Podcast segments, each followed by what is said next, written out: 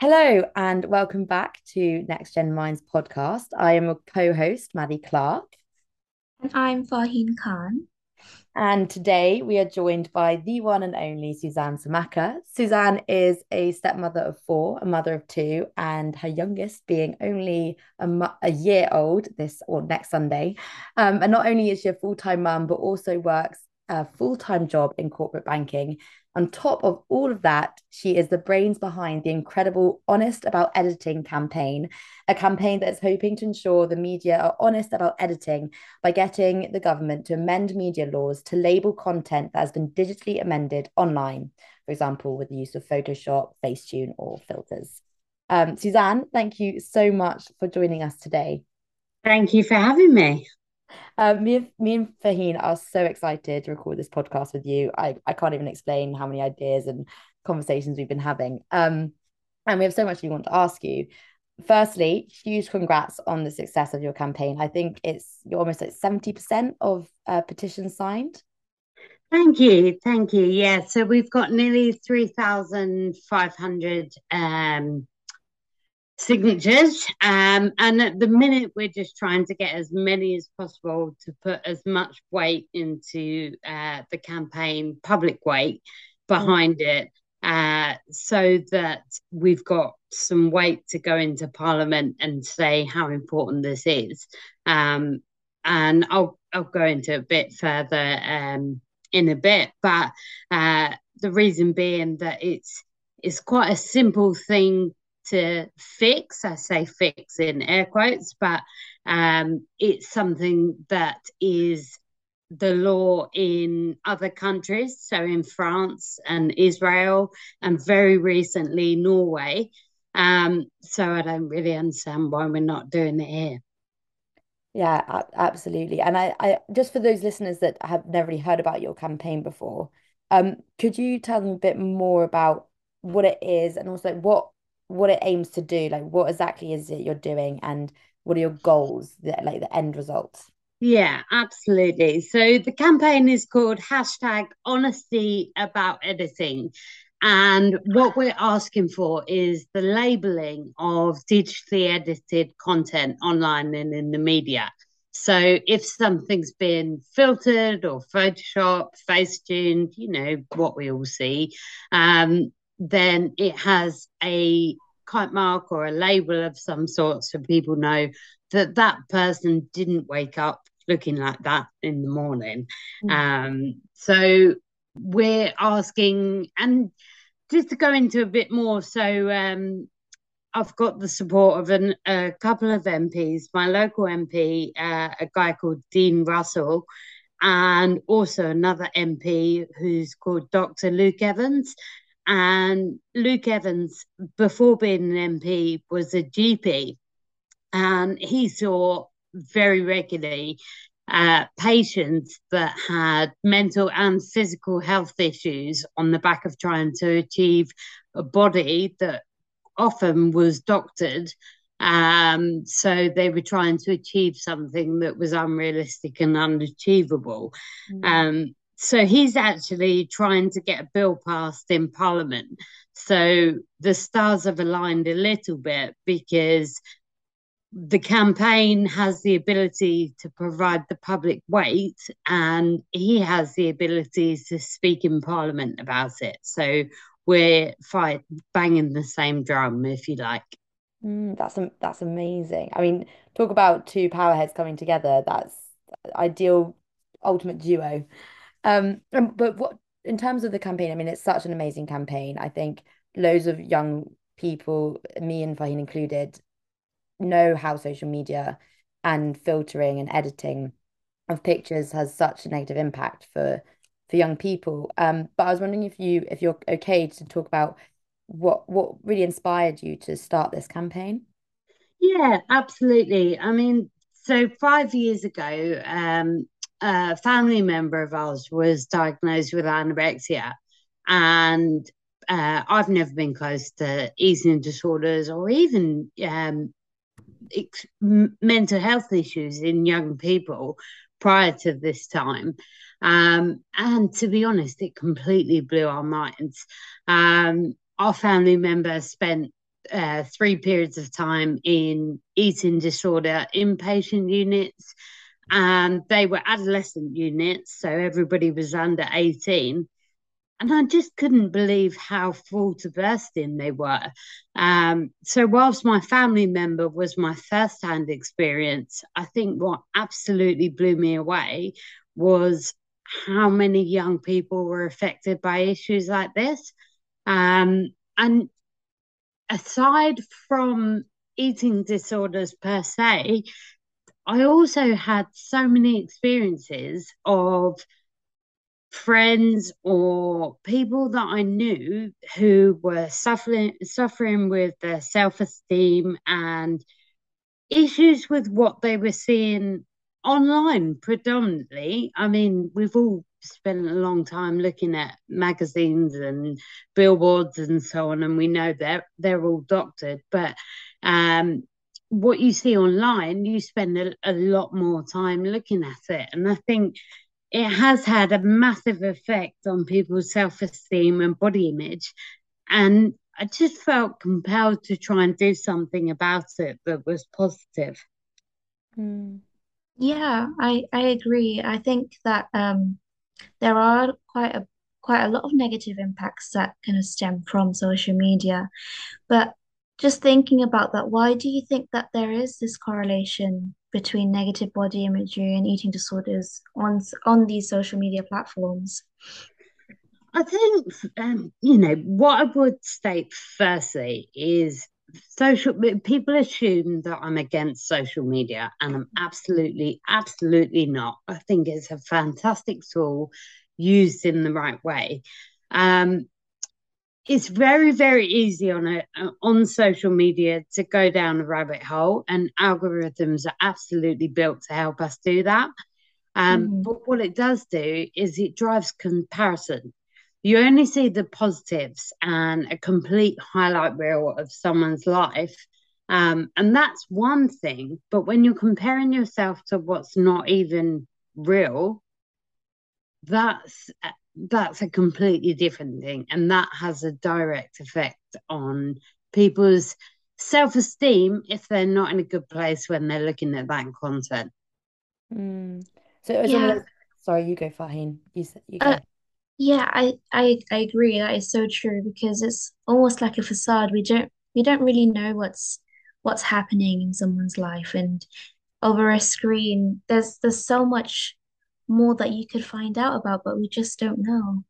Yeah, that is true. And it, it is, there are so many people or friends or, or myself where a picture that you you post or or put on and you may know somebody's true situation and it, it just looks completely different to just see that image in isolation and then people are comparing themselves to a hundred people, for example, of that image in isolation, um, but actually you're not seeing any of the negative parts of those hundred people. So then people are quite often looking at their own life and thinking, I'm either not doing that or I don't look like that, or you know, those those kind of comparisons that it drives.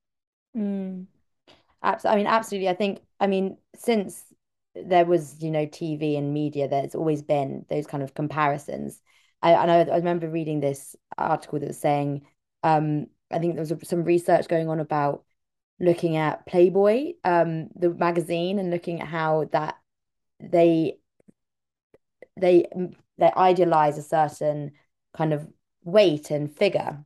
And I think it seems like there's always been, I mean, there's always going to be these like ideals that we see in like of celebrities, of like people that we idealize and we compare ourselves to ever since we've had you know TV and magazines. But for some reason social media like you said it just feels so much bigger and almost the mass. It's like, like the fact that we have so much availability. It's not just one magazine. It's not just yeah. one TV show. It is constant. The notifications are pinging always.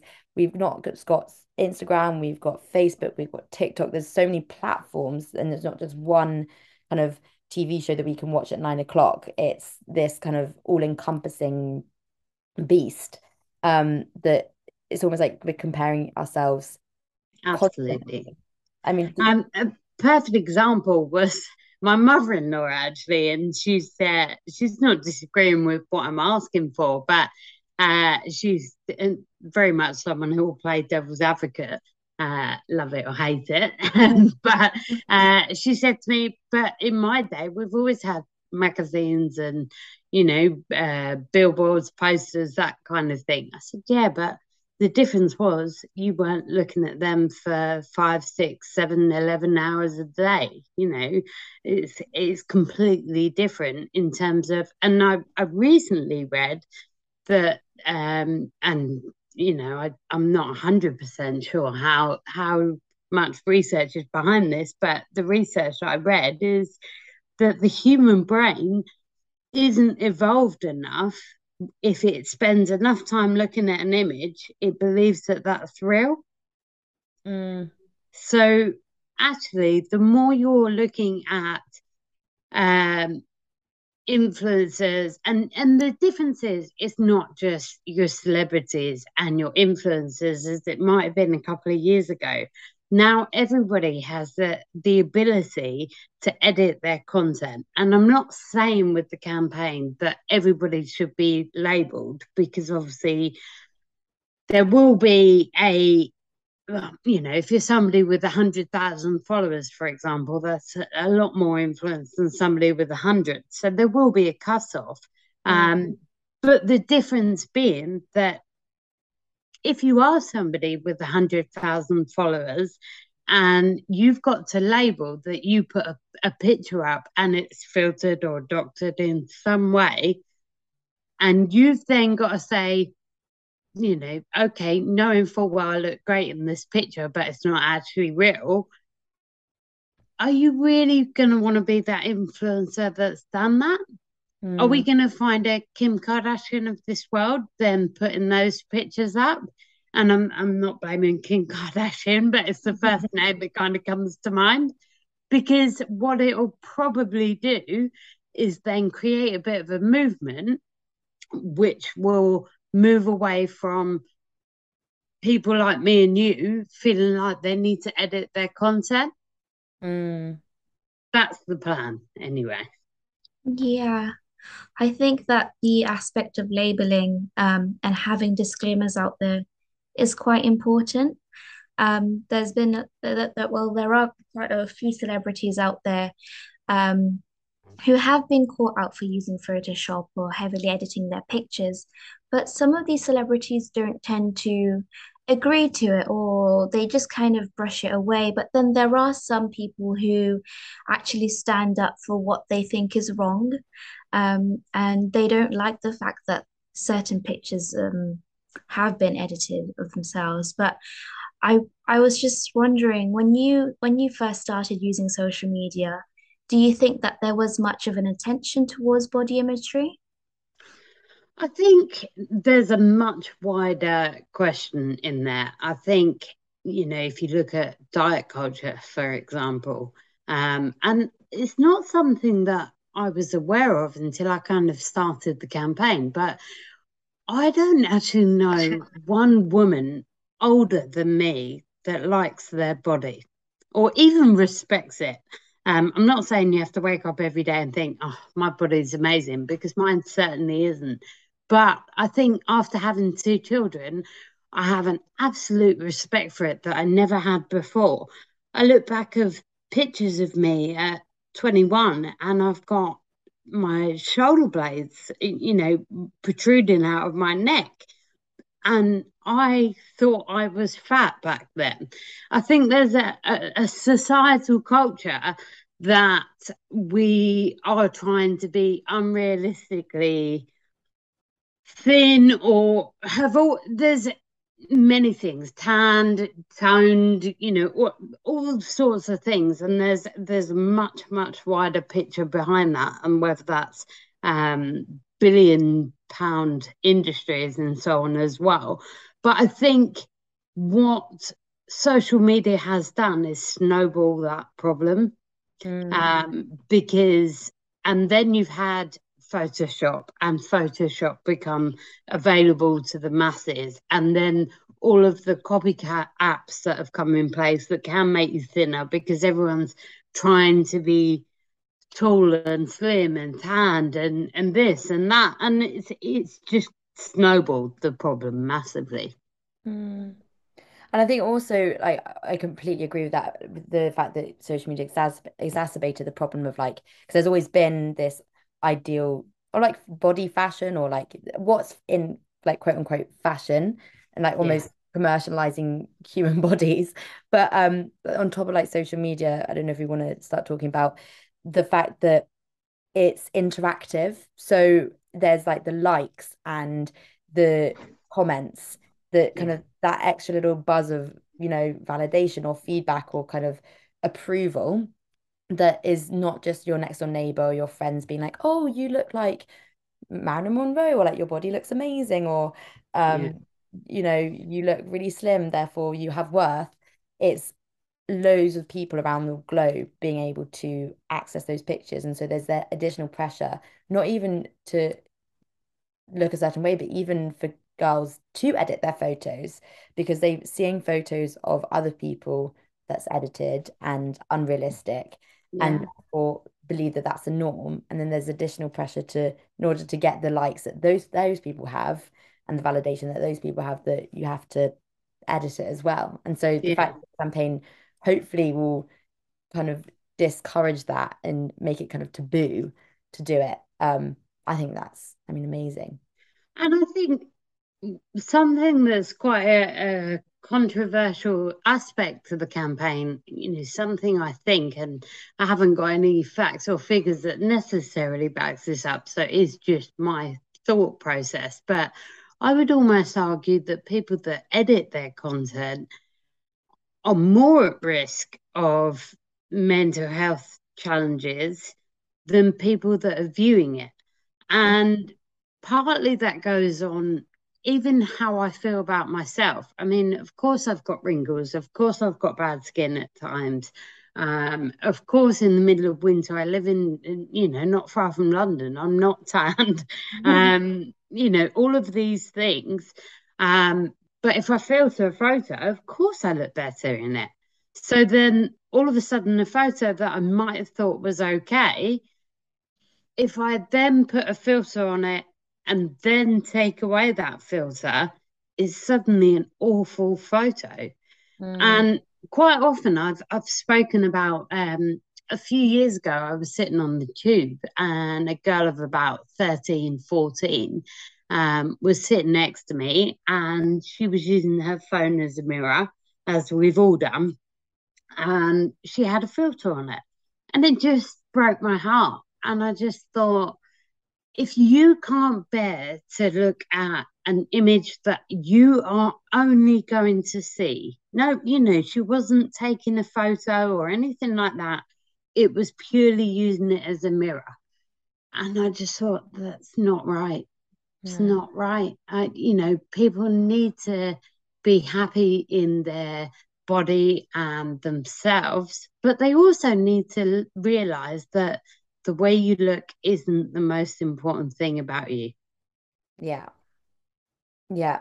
I mean, me and me and Farheen were talking about this before the podcast. We're talking about the scent, the, I mean, just social media, being able to find your worth beyond that kind of the your worth as a your beauty or how you look um yeah. and finding self-worth in in you as a, just a human being because we're all human beings and everyone is different and there's beauty in that difference and um yeah I completely agree but also going on to, um slightly a little bit on to still social media but um I was doing a bit of research into one of your um uh, blogs and you said that social media is not like you said not the like the evil thing that you completely will condemn um, and is not the source of the problem, but it exacerbates it.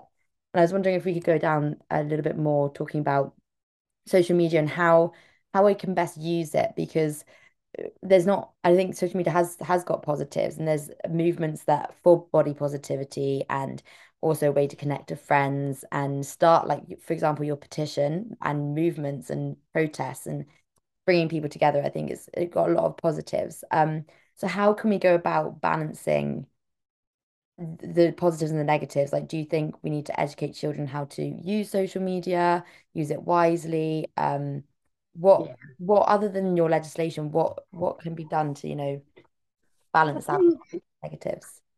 absolutely. I think the genie is out the bottle and it's not going back in anytime soon. So social media isn't going away. I speak to a lot of parents that say, well, we just need to not have social media and keep our young people off it. That's not realistic and is not sustainable. And to be honest, in a digital world, you're probably doing them a disservice potentially as well.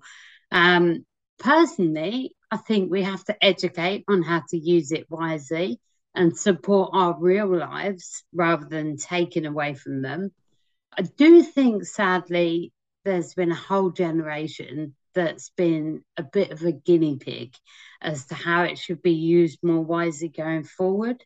Um, I think all of us, governments, parents, teachers, whoever you want to say, um, has been a bit slow coming to the fore with this, and, and maybe we should have had a bit more foresight. Um, we do have to take responsibility for changing things and learning from the mistakes of now.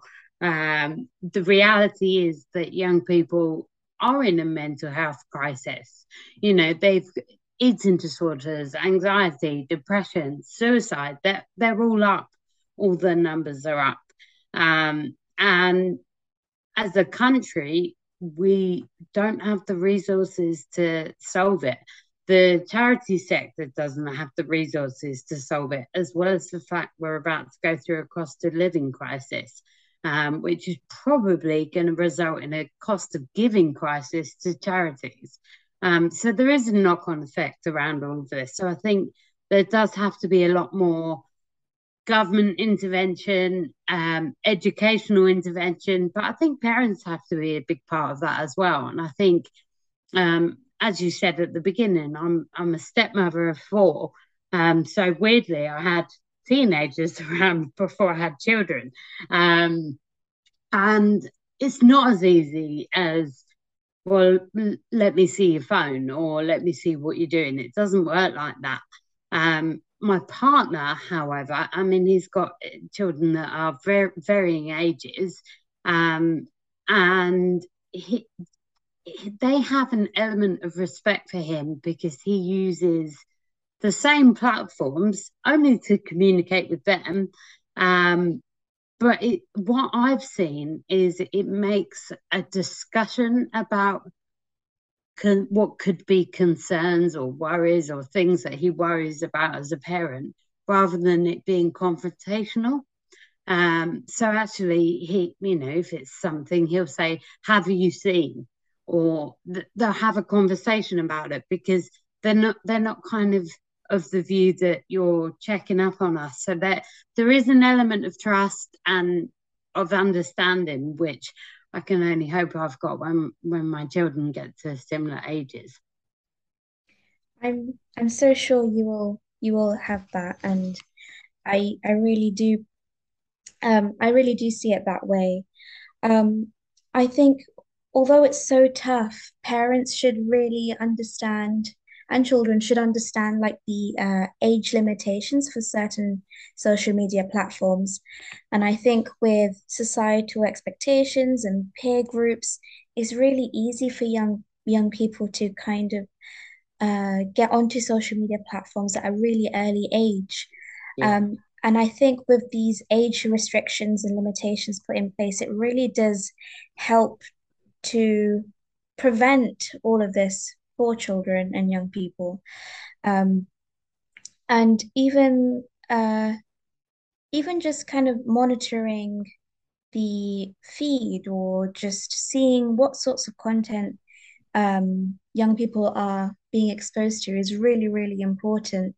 And I think talking about it really will help uh, to create awareness and it will definitely bring bring up bring a new change just talking about it and of course things that we see online aren't aren't the way it is in real life isn't the way it is in real life but um, just talking about it and just making sure that our feelings are validated uh, is really, really important. Absolutely. And I think that's a, a really key aspect. I think um, a big uh, consequence, if you like, of social media and the digital world as it is today is we don't talk as much. Um, mm. Rightly or wrongly, we really don't. And everybody will say, well, we do as a family. But the reality is we we just don't. Um, but actually, if you can find that time once in the day to kind of have a chat about it and you know make it not about your child or your young person. Um chat try even if it's i don't really understand how this works you know i'll, I'll put my hands up. I have no idea how snapchat works. I see my partner sometimes snapchat his kids. I wouldn't have a clue how to open a snapchat. Um but have that conversation with them let them laugh about it in front of you, you know, because they will think, what do you mean you don't know how to send a Snapchat? Um, but that actually gets the conversation and the you're not doing this just to spy on me view away from it a little bit and bring it yeah. out into the open. having a conversation is a great start. Um, and I think having a conversation within within your within your home with your family, your friends is really, really important, but also having conversations at school um, because that's where we learn. And I think learning about these things is is really, really important. But when uh, ha- what do you think about um, body imagery and social media being spoken about in schools? Do you think there is much recognition being made, or uh, how do you do you hear about this being spoken about in schools? I don't. I do know that there's varying charities and um, people trying to speak to various schools and put together some content for schools. I think it's really challenging balance because I'm not a teacher, um, but I know people who went into teaching to teach a subject and now a lot of the time they're doing a heck of a lot more than just teaching a subject. They are looking at um, mental health or social issues and, and a much wider range of problems. I think we have to be realistic around the sustainability of putting the issue on schools. Um, I think what we absolutely need to do is, of course, like you say, to bring schools into it because I think that's a really good format for understanding what peer groups and people of a similar age think and and reaching a wider audience in one go. Um, but i think it's collaboration of parents teachers legislation. I think there's a whole range that has to go with that. We can't especially as parents i'm i'm very conscious of well, the school need to do this because actually I think there's a massive collaboration that needs to happen. But I do also think there's not enough conversation that happens around body image and the reality of struggles with it as well. Um, and like I say, when I look back, it's absolutely something that pretty much everybody I knew gr- growing up struggled with. Um, and what has happened now is a lot of people assume that boys and young men got away scot free, but all that's happened is actually it's just dragged them in as well. So a lot of content, especially online in the media, is made to look more muscular, more lean, again thinner. Um, so you tend to find that there's a huge number of young males that spend way too much time in the gym and it is massively over exercising. Um, and there are new eating disorders and disordered eating issues that have come out of that um, such as muscle dysmorphia which is a very similar issue to anorexia um, around almost being scared of getting bigger but muscle dysmorphia is the opposite, where you're just trying to get bigger in terms of muscular. So you're trying to get leaner. Mm. It's, I mean, it is mental that how we are sold this image, and it's, I think this is what, why your work, Suzanne, is so important because we're sold this image that is literally physically impossible to achieve. And that's yeah. why, and then, then to have that as a like aspiration, no wonder there's an increase in disordered eating or body dysmorphia because you're never, I mean, the, the main the main issue with body eating disorders is the fact that people feel they're in that they're unhappy with their, their weight or their, their how they look. Um, that's I mean that's not the main thing, but it's one of. Um, so to have that in social media and, and constantly in your life, no, I mean no wonder that it's increasing. And, and this is what I mean. I wanted to move on the, the, the conversation to, um, if you're comfortable in terms of eating disorders. Um, I just want to do a quick disclaimer for the podcast. Me, um, neither me or Farheen are a professional psychiatrist. We're not, we don't know, um, we don't have all the information about uh, mental, mental illnesses such as eating disorders. But I just wanted to quickly do a definition for listeners, um, just so we can clarify what we're talking about. I've got this off beat um, about eating disorders. Um, people with eating disorders um, use disordered eating behavior as a way to cope with difficult situations or feelings. This behavior can include limiting the amount of food eaten, eating very large quantities of food at once, getting rid of food eaten through unhealthy means, such as making yourself sick, misusing laxatives, fasting, or excessive exercise, or a combination of these behaviors. Um, the most common eating disorders include anorexia nervosa, bulimia nervosa, and binge eating disorder.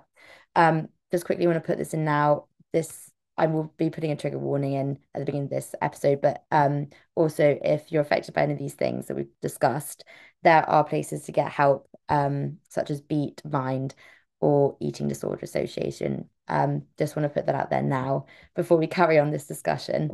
Um, but one of the um why this story is so incredible, Suzanne, is that um, I think it comes from the, a, a personal story of yours or experience of yours of someone close to you suffering from anorexia. Um, and I was wondering if you'd be comfortable talking a bit about how that how that experience was and any like maybe misconceptions or things that you were shocked um that you weren't expecting to find out about um the mental illness and basically yeah how, how you found found found it being um someone close to you having uh, yeah. suffer basically? Well i'll be honest i knew absolutely nothing about anorexia um, before we were affected as a family. Um, and you say um, was there anything that i was absolutely shocked by or things like that? Um, everything, absolutely everything, whether it be um, how it changed our family member, how long it took to get any sort of glimpse of hope of recovery, um, what it actually looked like, what was the issue versus what I thought was the issue, ev- everything. Um, it was completely and utterly mind blowing. But what I will say, and I'm absolutely not a doctor or a professional, and this is only from my experience, there is always hope. And don't get me wrong, sometimes it's extremely hard to hold on to, but keep doing so. Um, the person who is suffering needs to know they are loved, regardless of their eating disorder uh, their behaviors will change. They will say things they may have never said. They will do things they may have never done uh, that you thought they would never do. Um, but it's not them, it's the eating disorder.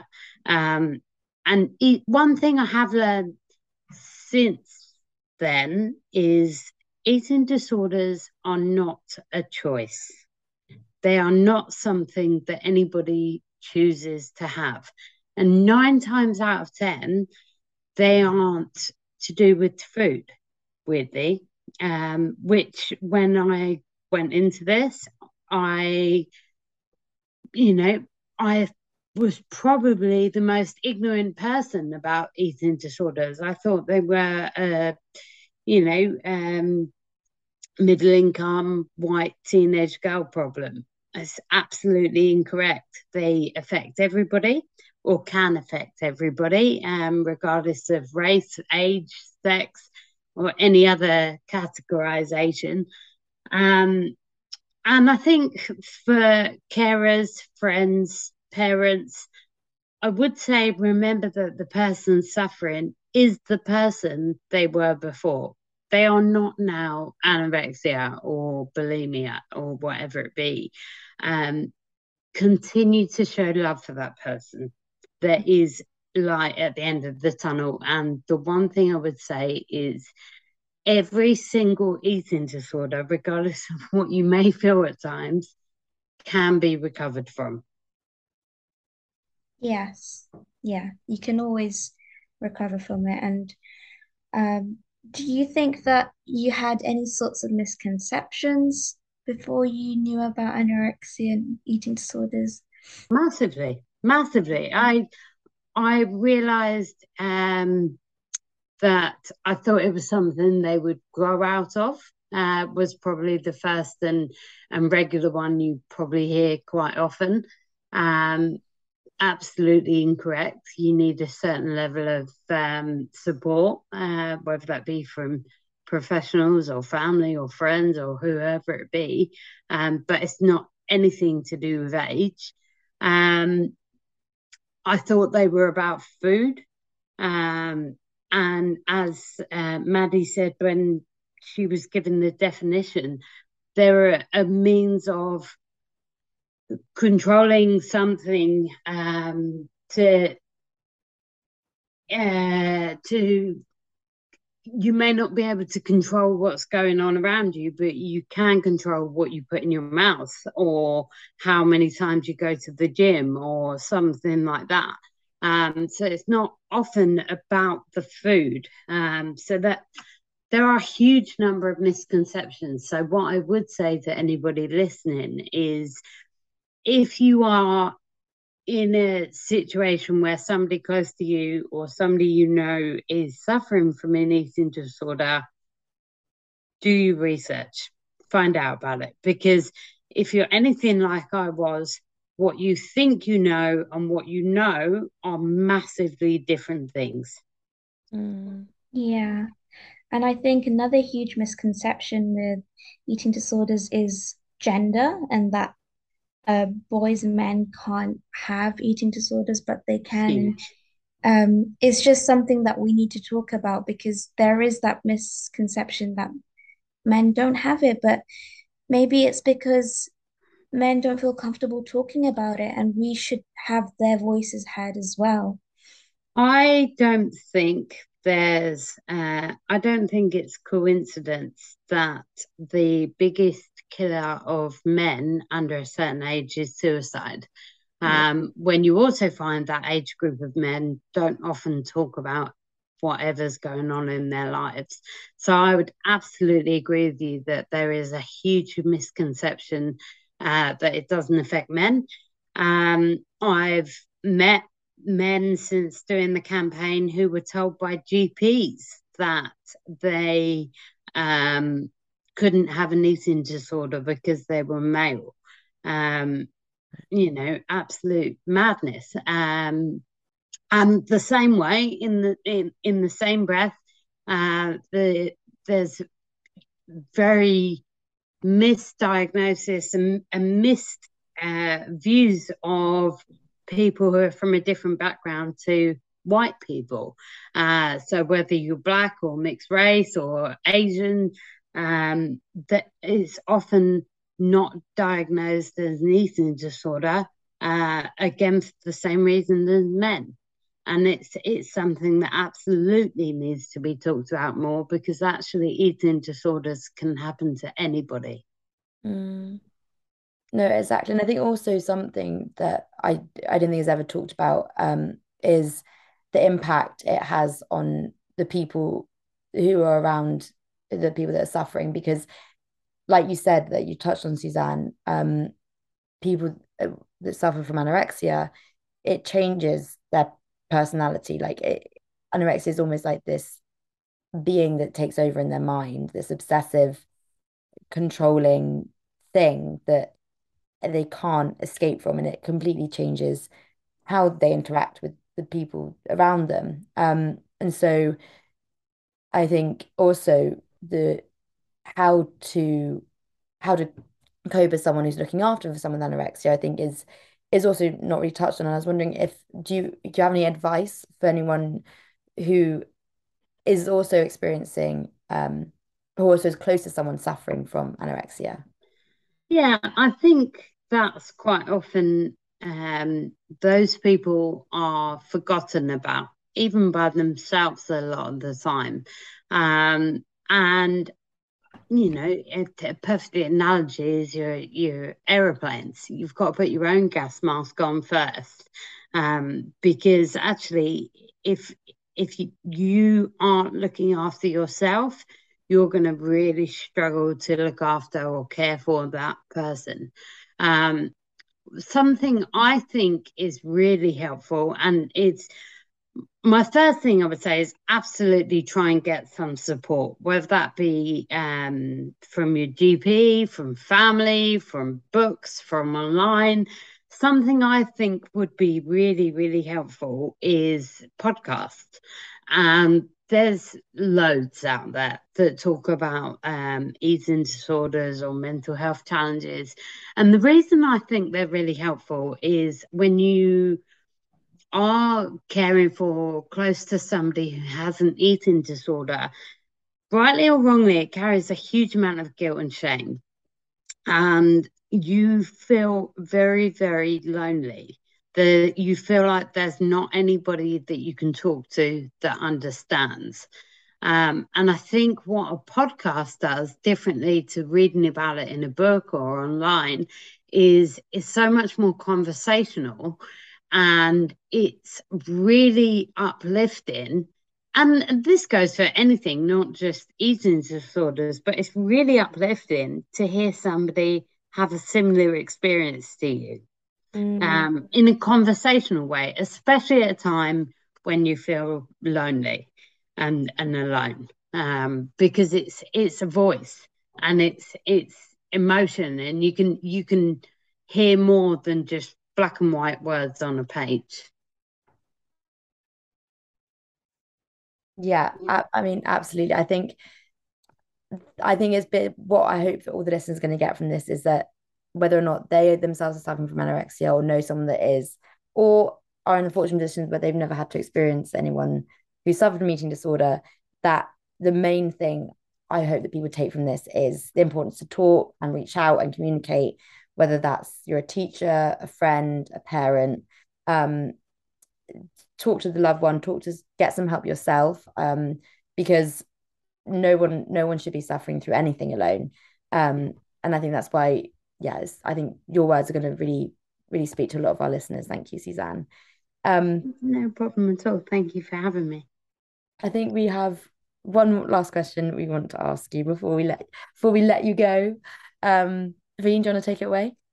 Yeah, of course. Um, I think it's really, really important to always think back to our past experiences and and what we are kind of what we're um, looking at right now. But is there anything that you wish you could have told your younger self? I think um, what I wish my younger self knew that I know now is have absolute confidence in yourself, even when you don't believe it. Um, because actually, people think I'm a lot more confident than I am. People I've spoken to at work or friends of mine or, or so on. You know, they have a completely different view of how I view myself. Um, and I think that's a really key thing to hold on to. Um, so actually, your self esteem and your resilience has to be your number one priority. And if you feel like anything is draining that, then walk away from it. Yes. You have to be able to respect yourself and to have those boundaries with yourself, um, just to get to know yourself more. And I think the more you practice that, the more you'll be able to love yourself. Yeah, absolutely. I mean, well, Suzanne, thank you so much for coming on our podcast today. I have I've learned so much with you and I've loved learning about your campaign and the journey that you've been on. Um, for anyone that's listening, please, please, please go and support this uh, petition. I will be uh, putting the link in the um, Spotify kind of summary of this podcast, so you'll be able to find it. Um, it's so important that this petition gets through this campaign. Um, it's only got less than 2,000, it's like 1,500 uh, signatures left, which is so doable if we just all put our heads together and get this passed. Our, our, our colleagues, our friends, our children are going to be so grateful for it. Future generations will definitely benefit from it. Um, all thanks to Suzanne's amazing work. Um, also just wanted to quickly say, again, reiterate, if you have been affected by anything that we've discussed today, please, please, please remember you're not alone.